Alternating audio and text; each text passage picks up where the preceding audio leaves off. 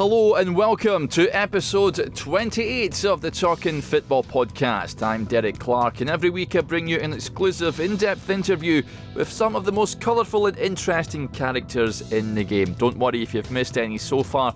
Remember, you can catch them all on iTunes, Spotify, SoundCloud, Podbean, and by visiting DerekClarkSport.co.uk. This week is a bit of a change of tact as I delve into the world of computer games and chat to one of the creators of the legendary Sensible Soccer. The game was a huge success when it was launched back in 1992 and has sold over 2 million copies worldwide. I chatted with John Hare, who was one of the masterminds behind it, and he also tells me about his new baby, Sociable Soccer, which is available on Apple Arcade. So sit back and enjoy this week's episode of the Talking Football Podcast.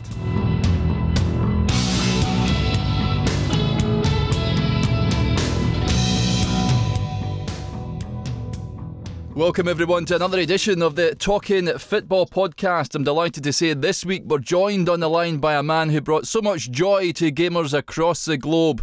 It's a man that brought us Sensible Soccer, John Hare. John, thanks very much for joining us. Hello. It's a delight to have you on, John. You grew up in Ilford in Essex, is that right, in 1966? I was born there, but I grew up in around Romford and Chelmsford and these kind of places, Colchester, all over Essex, yeah. Was computer programming, and I know you've been a musician as well, was that always sort of a dream as a young boy? No, not very much not. I mean, I'm not a programmer. I was the game artist. My friend Chris, when we set up Sensible Software, he was a programmer when there was just two of us, and we designed it together. I did all the arts, and we kind of both did music, and that's kind of how we rolled. And then we got some. We didn't end up doing a lot of music. We had some great musicians we worked with. So, yeah, I don't know. I mean, I loved games as a child. I was playing board games, playing Subbuteo. I played football or cricket. I think every day of my life, at school and after school. Not that I ever got very good, but, you know, like a normal British kid, I guess. And, I mean, the Sensible Soccer is a phenomenon as a game. What initially gave you the sort of idea to go ahead and create the game? When I was from the age of about seven, I used to play Subbuteo mostly, you know, most days. And I would nag my father when he come home from work to play with me. I set it all up. You know, come on, give us a game, Dad. And, of course, sometimes he'd play. He never gave me a chance. I didn't beat him till I was 11. So he taught me the hard way. And actually, he used to play my grandfather in a pub when he was a boy himself. But what it made me think as I grew up and became a game maker, game designer person, is it would be great to make a game which allows someone to play pretty much any team in the world, as Subbuteo offered you, but against an opponent that's always there, as opposed to having to wait for your dad or your brother or whoever to come back home. So, that's pretty much how it started. And, I mean, what was the sort of duration from beginning to get the idea to the game being on release? Well, the very initial Sensible Soccer was very fast. It was 9 months, which is very, very fast for a game, a computer game. But then, of course, we spent another 2 years developing Sensible World of Soccer, and then we put out versions of the game every year up until about 97. So it first came out in 92, and the last version, I think, was about 97. So about 5 years developing it. And in terms of the design and the sort of look of the game as well, what sort of gave the idea to opt for that? Well, I don't know if you saw our game Megalomania, which we made preceding Sensible Soccer. But basically, myself and the lead programmer, Chris Chapman, we were working like late nights on Megalomania. It was a very difficult development cycle. That was a year and a half. And at the end of it, you know, as the artist, I've done all my artwork and I'm just kind of hanging around. And whilst I was waiting, I started to, you know, we started talking in the company about making a new football game. We actually made a Microprose Soccer in the 80s before that, which was pretty successful on the Commodore 64. And so I started dressing our little Megalomania guys up in football kits, obviously a Norwich kit first. And the initial Sensible Soccer guys were just Norwich players running around in Megalomania world, you know, with cavemen and all the rest and spaceships and stuff. So that angle, the small men that were in Megalomania, when we added a pitch for them to run around on in the same angle. It just worked. We were very lucky that viewpoint is a Megalomania viewpoint, and it worked for a football game. And we pretty soon realised that the zoomed out view, because they're quite small, gave you a chance to like create strategy and pass and actually strategize your moves going forward at pace, which came from the camera angle. So it happened kind of like, it was a fortunate coincidence, if you like. But, you know, in general game development, you keep what's good and you throw away what's bad. That's the secret of making good games, actually. So we kept that bit because it was good. Yeah, certainly. And did you realise when you were creating the game and then when it was released that it was going to be a hit? Or how long was it before you realised, wow, we've made something here? Well, it's a good question. Sensible Soccer is the only game I've worked on in my career that after 2 months we knew it would be a hit. It just worked. I mean, the plan we had for the gameplay and the way it would work when we put it in place, we were all playing it in the office all the time against each other. You know, a very rudimentary version, but it was very fast. We knew that it was going to be a big game because, you know, the big game at the time was Kickoff or Kickoff 2, and it was the game we were playing all the time in the office as a football game. And suddenly we started playing Sensible Soccer instead, so we kind of knew that was likely to be something which would be successful. One of the strong points of it, I guess, was the fact that you had the correct names and what have you of the players in the teams there. But how did you manage to go about doing that? And is that a big strong point back in the day? Well, I mean, we did a huge amount of research. So the one thing we had going for is we had a lot of real football fans on the team. And if you're making a sports game, it's easier with guys who understand the sport. So we understood the value in having all the teams from around the world, the correct player names. And we were in touch with a guy called Mike Hammond, who nowadays writes the UEFA Football Yearbook and used to write a different one beforehand, like it's one of those huge Rothman-style manuals every year. So we just got Mike to basically change his current data for his book into a format we could use in our game. And that gave us a huge amount of real data. And in those days, there weren't any legal issues with using real names. This was before we got on the radar of the legal companies. So we could get away with it. I mean, you can't do that now. No. It's not quite... It's much more expensive to do that these days. Just a bit. Yeah, just a little bit, yeah. In terms of the music, I love the music back in the day as well. Who came up with that, and what gave you the sort of inspiration to have the music like that on the game? Well, I mean, myself and Chris Yates started off as musicians in a band before we set up a game company. So music's always been kind of in our blood. And we were working at the time with a great games musician, unfortunately not alive anymore, Richard Joseph. And Richard worked on all of our 16-bit games, so Cannon Fodder and Sensible Soccer and Megalomania and Sensible Golf. That's all Richard and WizKid. But I fancied putting a bit of songwriting in there myself, so the very initial game actually was written by Captain Sensible, the music, the very first one, and we had legal problems from it. So we got rid of it, and we did a quick emergency tune, and then the decision was to write a tune. Yeah, exactly.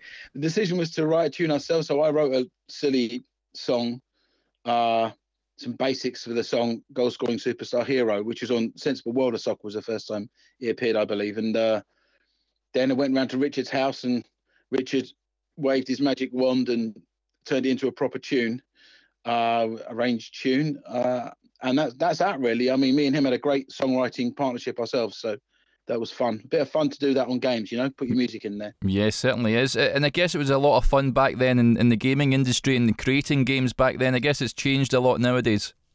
Well, it's just the atmosphere was different and the outlook was different. So, I mean, another thing we did starting with Cannon Fodder and then with Sensible World of Soccer and Sensible Golf and even with one of the later Sensible Soccers, We made a little stupid video to go with the song, so we ended up taking the team out for a day out, dressing up in costumes and running around. And the Sensible Soccer one was us dressed up in football kits, and it was just a lot of fun.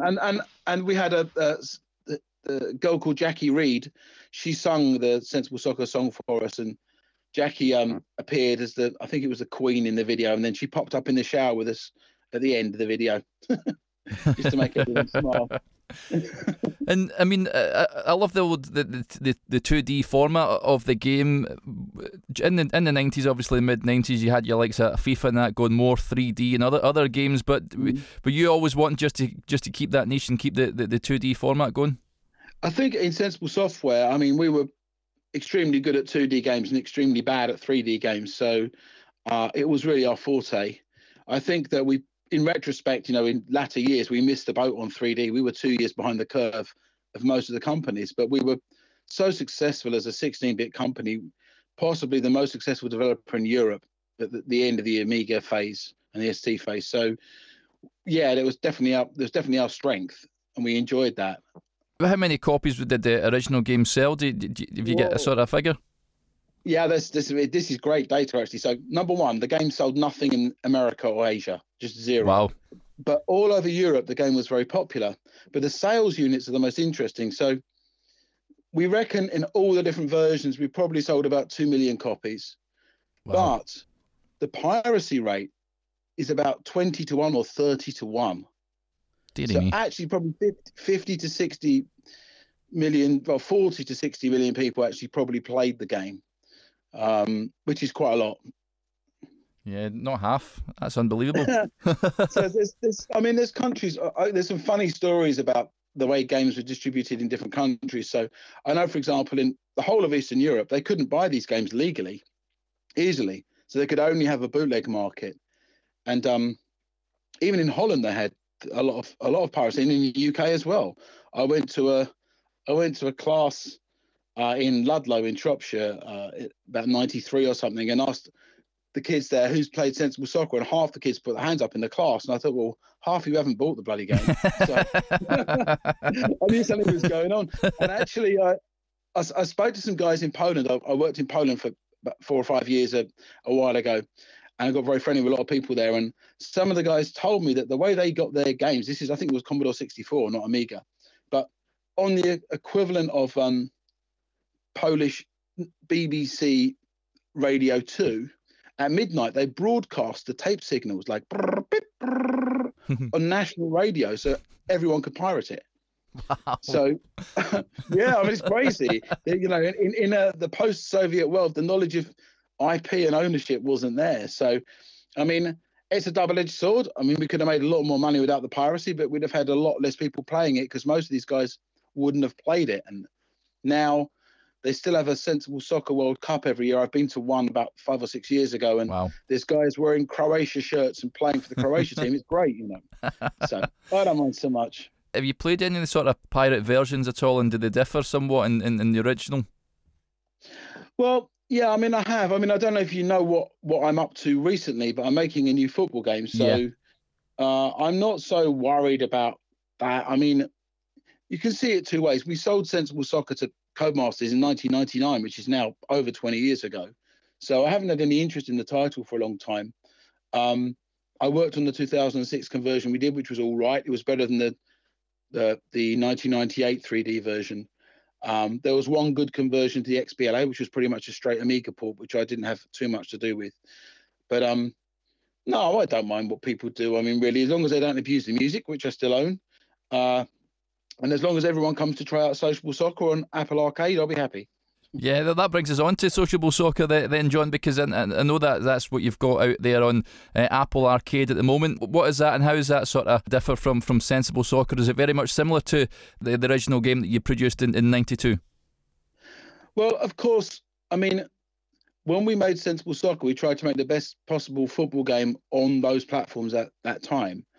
And that's what we're doing now with Sociable Soccer. So it does take a number of elements from Sensible Soccer as inspiration, but it's a totally different game. So, I mean, what's similar, and actually to anyone who's got the game, we're just about to release an update, which is brilliant now. I mean, the update really takes the game where it should be. This is an ongoing process. It's a long deal we're doing here with Apple, and it will be coming out for a number of years. And we've now really got the player selection and other bits which were slightly problematic in the first version sorted. The game's playing online, so you can play someone online in real time, and it's where we wanted to be with the game from the start. So we are now, like every few months, we'll be bringing out an update which will push the game further and further and further. So we're at the start now. So I see it a bit like the current update we're doing is a bit like the first update we did of Sensible Soccer, which came out about 4 months after the original in 92. And then in a few months' time, we'll do another update.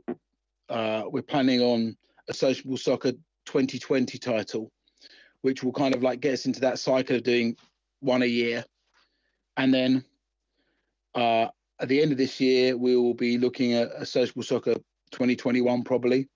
And hopefully, if all the development goes to plan, that will also be coming out on PlayStation, on Xbox, on Switch, and PC. So there's a lot of work to do. And we're building the game modes and the pieces of the game one by one. So when you get a very, very large game, it's quite hard to do all the components. So, for example, with the current game, I think we could do it. We're currently working on to come out within a few months. More explanation on how the different menus, the different game modes work. So at the moment it functions, it's okay. There's a couple of tricky bits with the game controls, which we fixed now, and that'll be out any day. So this interview is going out soon. And you've played Sociable Soccer on Apple Arcade, go back and download the update in a few days' time, because it's a fantastic version of the game. And you can play online against your friends. And then we will be adding in a few months' time what we call club versus club mode. So when you come into the game, there's it asks you which club you would like to be. We have 830 clubs from all over the world in the game. Not all of those have licensed. In fact, none of them are licensed in the current version that we've got. And which means we have to mess up names a bit like Pro Evolution Soccer has done over the years. And you choose your club. And what we're adding is something called club versus club. So as you're building your team up, you are collecting winning player cards, which you can upgrade, and you can get your team slowly better and better and better and better until in the end, after a while, you'll end up with Messi's and Ronaldo's or our messed up equivalents of those guys at the top of the tree. But this takes a while to get there. But as you're doing that, basically you choose a club. So which club do you support? Your team. It's Rangers. Rangers, okay. So you'd choose our Glasgow Blues team, I believe they're called. and you would then be given a bunch of pretty awful footballer cards to start with, like internationals from Grenadine and stuff like this, and the Grenadine Islands. And then eventually, over time, you will. As you're playing, your squad gets better and better and better, and obviously you can, choose which format. I think we've got about 15 formations to choose from, and you choose who plays where on the pitch, and then you go in and you can play in three ways. So you can either play using a game controller, if you can. Obviously, on Apple Arcade, we're currently it's any like an iPad or an iPhone or a Mac or Apple TV. So I guess iPhone and iPad are the most common ones, but all of those will take controllers of any description, especially like Wi-Fi controllers. I use PlayStation ones at the moment on there, and it plays really well with those. And then you can also hook your phone or iPad up to your TV or via HDMI. Wow. And effectively use it like a console. So this is the kind of stuff we're doing. And you can play touchscreen, you can play with controllers, or you can choose to manage the game and sit and watch. So the reason we've done that is because obviously sometimes you're on a train or on a bus or walking down the street, you just want to use your touchscreen, and the touchscreen controls are great. Or you might be really restricted and just want to watch the team because a guy keeps on banging your elbow and making you miss your shots. Or you could choose in a slightly more relaxed environment, if you've got them, to use remote controllers. So you can play any way. In this way. Now, what we're adding, basically, as you go through, you go up a league system and try and get to the top league. We're adding something, not in this current update, but the next one, which will be in a few months' time, coming out. As Rangers, you'll be every day given a club match that you can play against a rival team we've pitted you against. And we try to put you against people that are either known rivals in your league or of equivalent kind of size and standard. So as a Rangers fan, for example, obviously we're going to chuck a Celtic match in pretty frequently Yeah. To get that. So what that means is that in that game mode, you're only matched against Celtic guys, and they're only matched against you. And at the end of the day, we add up which team won the most matches, and they win a point for their team. And that's the same applies to everyone, you know, all the different teams around the world. And then the next day, I don't know, you might get Aberdeen, and then the next day you might get Norwich, or you might get Manchester United, or you might get Anderlecht, or you might get Boca Juniors. You know, there's so many teams in this game, you know. So, yeah. But each day you're trying to fight to get points for your team. But also, we rank the Rangers players. So the guy with the very best team, the best rated team, will be the captain. Then the next one will be the vice captain. The next one will be the third in command. And then you'll be like a member or a super member or whatever. So you're kind of fighting to be the best in your clan, effectively, but also with the other guys in your clan to have the best clan against the other guys. So we're hoping that this kind of like playing for your team will be quite am I allowed to say addictive anymore? Yeah, certainly. Representing your team is going to drag you back every day, make your team better, go and win, get some glory with the other Rangers fans. And of course that applies to, I mean, I'm a Norwich fan. I'll be playing for Norwich. A lot of guys will be playing for Liverpool or United or Arsenal and Madrid, Barcelona, you know, these teams. So, but it goes all the way down to fans of Exeter or some very remote. And there's a team, I think they're called Santa Plima in Andorra. So there's at least one team from every country in the world in this. It's the same old thing. And then we have 67 what we call real world competitions, so you could just play straight like the Asian Nations Cup or Scottish Division 2 or French League 3 or World Cup, whatever. So there's real world competitions, if you like, to unlock. And the way we do that is quite nice. So if you manage to win one of these trophies, then one of the players from your squad, so say if you go to the Italian League and you play in Serie A, yeah, and you play as Fiorentina, then at the end of that, if you win the Italian Cup, one of the Fiorentina players will come and join your squad. It's like a free way of winning players. So there's different ways of winning players. And actually, any Italian guys you manage to collect along the way would actually join the Fiorentina squad from you, like on a kind of loan, whilst you do it, and then come back. So, and then we've got a bunch of friendlies.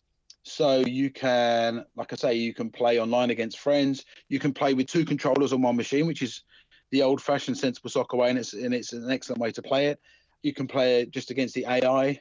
And soon we'll be adding, again, later on this year, we'll be adding DIY leagues and cups, and Sensible Soccer style. And we're going to experiment with, like, co-op play. So you can have two guys on the team against two others. But that's a way down the line. This is a game with a lot of stuff to be added. I mean, we've got every team we've researched up to 50 legend players that can come to your teams like bonus weapons. So, like, you can bring Ali McCoy's back for 2 or 3 games in the Rangers team, and you kind of collect these legend guys, and they're like temporary weapons in your team, if you like. So, this is what we're working towards, but it's a very big game and a lot of platforms. And the online stuff has to be very carefully managed and balanced all the time because it's very fast. So hopefully we'll get all of these components in place within a year or so, but they'll be dropping in as we're going. So as I say, this is very much a game in the middle of its development as Sensible Soccer and Sensible World of Soccer were. You know, we didn't really get the finished article and probably until about 96, 97. That's probably the best version. So it does take time to drop these things in. But it's exciting. You know, we're working with a great American publisher called Rogue, who have been really good for us to work with. And with them, we've managed to get a great contract with Apple Arcade. We're delighted with that. Mm-hmm. We are releasing the game in China within a month or so, which will be a lot of fun. Obviously, not much fun for our British players, but China's a great opportunity, and that's on mobile formats there, and then, as I say, at the end of this year we'll be looking at all the consoles and PC as well, and you know we're just starting the next phase of development on those now, and then we kind of will decide probably during the course of this year which publishing partner we go with. My preference these days is to not to try and self-publish, but to go with a partner who can add value to what we're, you know, offering. And it's certainly worked in the States with the guys who've taken to Apple Arcade and in China so far. So that's my business lookout for this year.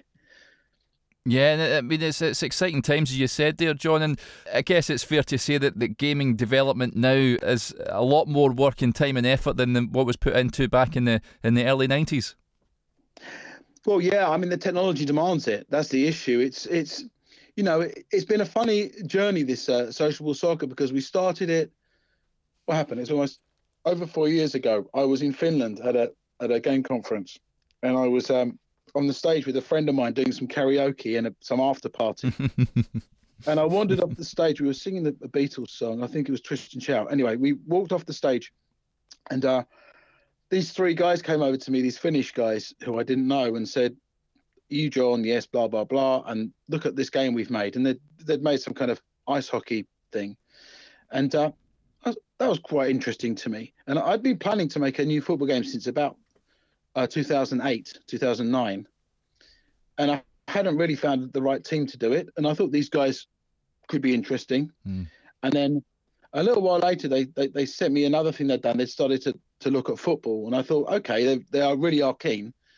So let's give it a go. And these guys are a company called Combo Breaker who work in Helsinki. And I was very lucky that they're a very new company made up of four very experienced guys.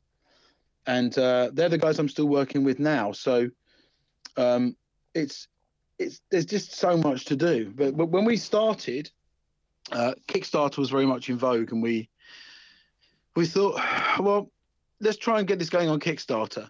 Now, I took some advice from some people about Kickstarter and then chose to totally ignore it, which was pretty stupid. They said to me, really, you need to do a two or three month, you know, lead up campaign to get people excited. But this was in October, and we had Christmas in the middle, and we didn't really want to wait until January, February to start. We kind of wanted to go as we were whilst we were still enthusiastic about it. So we decided to ignore their advice and launch it. And initially we were looking at, I think it's PlayStation, Xbox and PC. And we tried to raise some money, and the amount of money we wanted was too high for Kickstarters, really. It's strange because the amount of money we wanted was much, much, much less than its cost. But in the world of Kickstarter, it was too much. And so that kind of stopped. And then we just persisted and carried on. And we looked more towards PC and mobile, kind of almost in tandem. And then we got this offer from the Chinese company called Crazy Sports about a year and a half ago on mobile, which was really important because we were kind of on our last legs. We were like running out of time and money and everything. And that just gave us a little bit of money and a little bit of focus. And before that, we'd put out the Steam version on an early access to give people a taste, let them know we're still alive. But, you know, the game wasn't so presentable and finished. It was very rough and ready. Yep. At that time. But we thought it was best to put it out, and I wanted it to come out so that the team still could believe in what we were doing, you know. And as I say, that came out, and the sales dripped in, really not so much. And then because we didn't push it at all, it was an early access. It was just to let people know we were alive, really.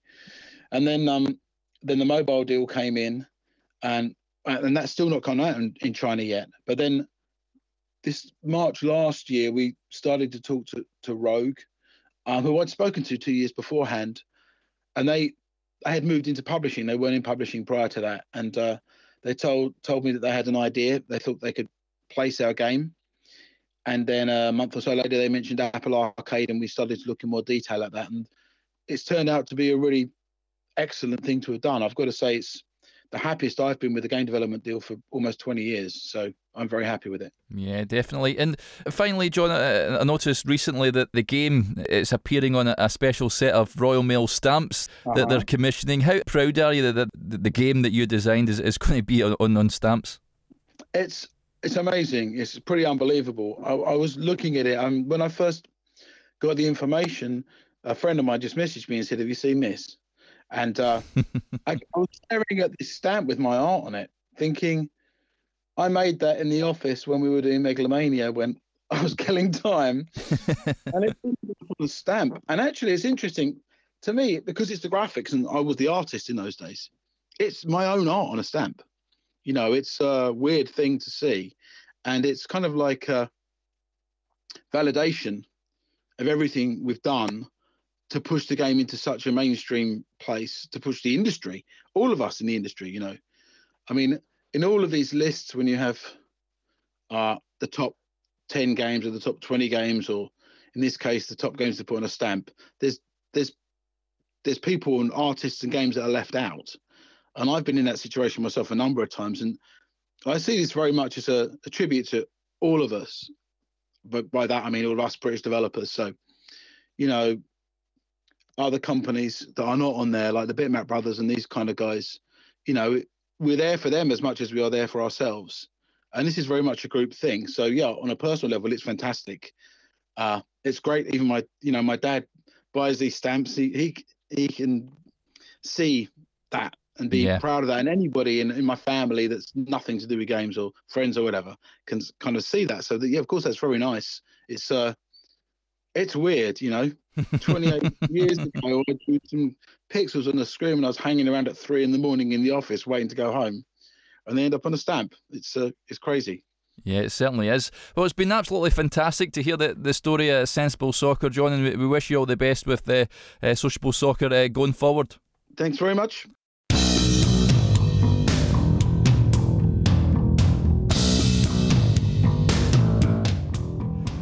Well, that was episode 28 of the Talking Football Podcast with John Hare. I hope you enjoyed it. Thanks very much again for listening. Remember, if you've missed any, you can catch them all on iTunes, Spotify, SoundCloud, Podbean, and by visiting DerekClarkSport.co.uk. We're also on Twitter at Talking_Football and Facebook as well. I hope you can join me again next week for another top interview, but until then, bye for now.